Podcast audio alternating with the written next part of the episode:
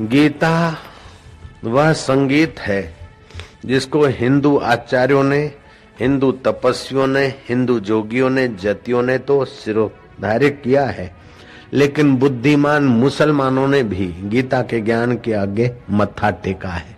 ख्वाजा दिल मोहम्मद लिखता है कि उर्फानी ग्रंथ 700 श्लोकों का ये अद्भुत गुलदस्ता है।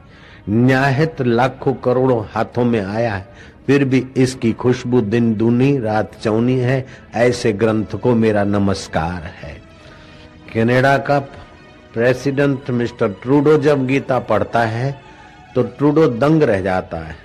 ट्रूडो कहता है कि मैंने अंजलि पढ़ा, बाइबल पढ़ा, कुरान पढ़ा, लेकिन गीता तो गजब की बात करती है। मरने के बाद की मुक्ति नहीं, जीते जी विघ्न बाधाओं के बीच भी मुक्ति का अनुभव कराने वाला अगर कोई ग्रंथ है तो वो भगवत गीता है।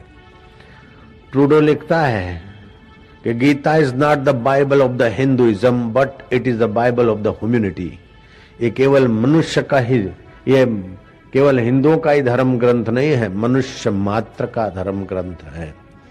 रैहाना तैयब से पूछा गया कि तू कृष्ण गोविंद, हरे मुरारे, हे नाथ नारायण, वासुदेवाय जपती, गीता का पाठ करती है अब्बास तैयब की बेटी होने पर भी तू कृष्ण की भक्त कैसे बन गई?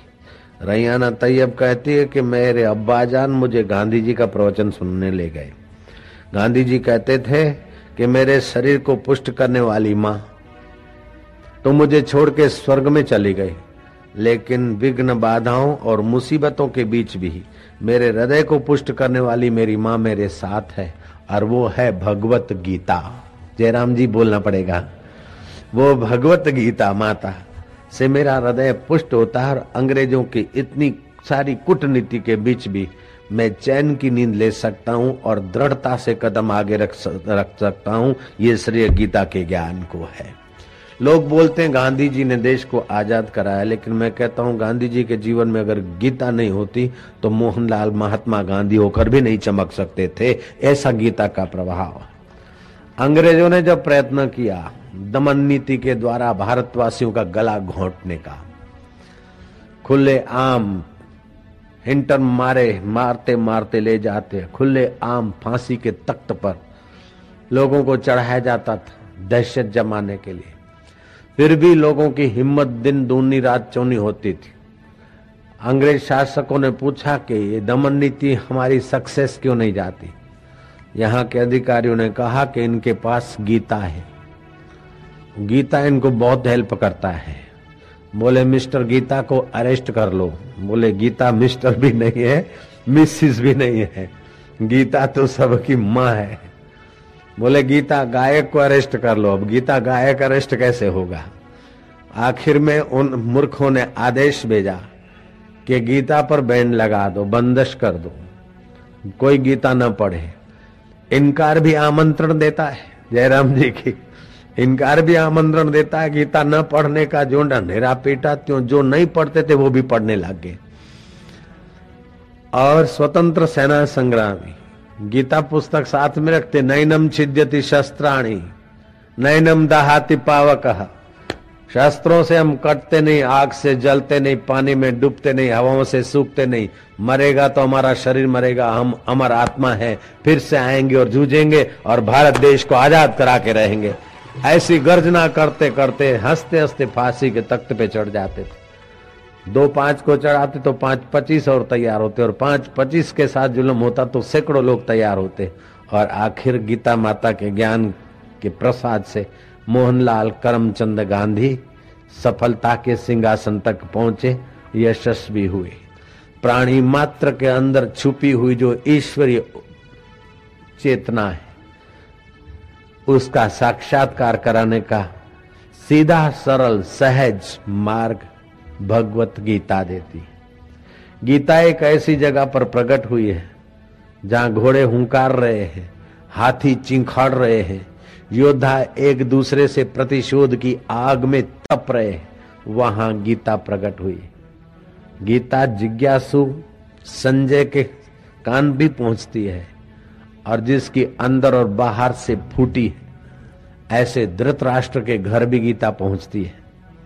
गीता एक ऐसा अद्भुत धर्म ग्रंथ है कि इसका योग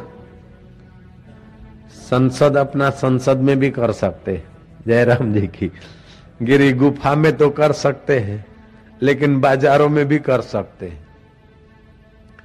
इसका ज्ञान जो ऋषि आश्रमों में ज्ञान मिलता था, गीता ने वो ज्ञान युद्ध के मैदान में खुले हाथ बांट दिया।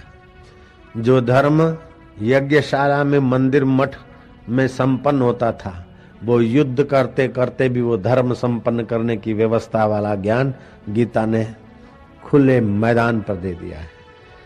गीता केवल धर्म ग्रंथ है, ऐसी बात नहीं है। ये व्यवहार ग्रंथ भी है, उपासना ग्रंथ भी है। साथ साथ में मानव को महामानव और महामानव को देव और देव को साक्षात ब्रह्म रूप में प्रकट करना, कराने वाला ये ब्रह्म विद्या का अद्भुत शास्त्र है। गीता में सरसता है, गीता में माधुर्य है, गीता में सौरभ है और गीता में नित्य नवीन रस है। बार बार गीता पढ़ो, फिर भी लगेगा कि कुछ न कुछ नया नया आ रहा है। रहा न तैयब से जब मदन मोहन मालवीय ने और मूर्धन्य पत्रकारों ने पूछा, तुझे गीता, गांधी जी के प्रवचन से गीता सुन, पढ़ने की इच्छा हुई, फिर कैसा लगा? बोले, गीता में हर शंका का समाधान है। उसमें किसी मज़हब की बड़ाई या निंदा नहीं है। कोई मत पंथ की बात नहीं अपितु तो इंसानियत के विकास की बात है। और गीता, मैं पढ़ती हूँ तो मुझे मेरी शंकाओं का समाधान मिलता है। कभी कभार मन चंचल होने के कारण समाधान नहीं ढूंढ पाती हूँ तो मैं गीता पढ़ते पढ़ते रात्रि को सो जाती हूँ, गीता सिराने रखती हूँ। तो कोई पीर पैगंबर नहीं, कोई भेजा हुआ दूत नहीं, लेकिन सबका स्वामी खुद खुदा अल्लाह तुम्हारा कृष्ण मेरे स्वप्नों में आता है, ऐसे अल्लाह की भक्ति में कैसे छोड़ सकती हूँ? जय राम जी रईहाना तैयब कहती है कि कोई पीर नहीं, कोई पैगंबर नहीं, वो खुद खुदा कन्हैया। मेरी शंकाओं का समाधान करने के लिए मुझे स्वप्न में दीदार देता है, मैं भला कृष्ण गोविंद, हरे मुरारे, हे नाथ नारायण, वासुदेवाय, कैसे भूल सकती हूँ? गीता में सौरभ है, गीता में रस है, गीता में नित्य नवीन रस है। गीता का उपासक विघ्न बाधाओं से डरता नहीं। गीता का उपासक उपलब्धियों में अहंकृत होकर आसक्त नहीं होता, सफलता में अहंकार नहीं करता और विफलता में विषाद की खाई में नहीं गिरता है।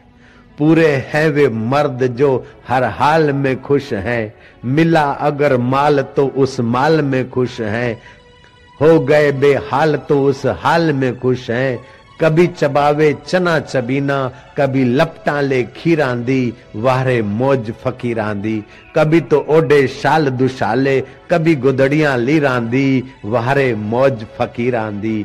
मंग तंग के टुकड़े खांदे, चलदे चाल अमीरांदी वारे मौज फकीरांदी वारे वाह। तो गीता का उपासक वेदांत को समझने वाला अपने शरीर को मैं मानने की लंबी गलती नहीं करता। अपनी अमर आत्मा को कभी वो भूलता नहीं है। गीता का वह ज्ञान है। महाराष्ट्र के महान संतों में से एकनाथ महाराज, समर्थ रामदास और ज्ञानेश्वर महाराज क्या कहते हैं?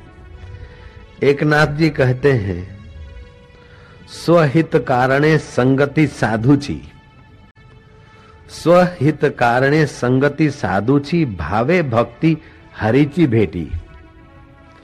हरि हरि ते थे संत संत ते थे हरि, ऐसे वेदचारी बोलता थी। साधु संतों का संग पूरी श्रद्धा के साथ करना चाहिए। जहाँ संत निवास करते, वहाँ पर परमेश्वर का सतत वास होता है, ऐसा चारों वैद कहते हैं। वास्तव में तो परमात्मा सर्वत्र है, सर्वव्यापक लेकिन जहाँ संत जैसे, जहाँ सूर्य है, वहाँ रोशनी जहाँ चंद्रमा है, वहाँ चांदनी है। जहाँ कुसुम है, वहाँ सुगंध है। जहाँ सरोवर है, वहाँ लहरियाँ हैं। जहाँ संत है, वहाँ सत्संग है। और जहाँ सत्संग है, वहाँ परमात्मा तत्व की जागृति है, महाराज। काष्ट में तो अग्नि छुपी है, लेकिन जहाँ अग्नि जगाई जाती है, वही अग्नि अंधकार मिटाती है और ठंड को हटाती है। ऐसे परमात्मा तो ओतपोत सारे ब्रह्मांड में व्याप्त है। जैसे गहनों में सोना व्याप्त है, तिल्लों में तेल व्याप्त है, चकमक में आग, तेरा प्रभु तुझ में है, जाग सके तो जाग। ना अयम आत्मा बल हीने न लभ्य। ये दुर्बल आदमी को आत्म अनुभव नहीं होता है। गीता का उपासक दुर्बलता को दूर से ही धकेल देता है और गीता का उपासक अहिंसक पर खाम खा वार नहीं करता। जयराम जी बोलना पड़ेगा, गीता का उपासक अहिंसक पर खाम खा वार नहीं करता और हिंसक से खाम खा दब नहीं मरता।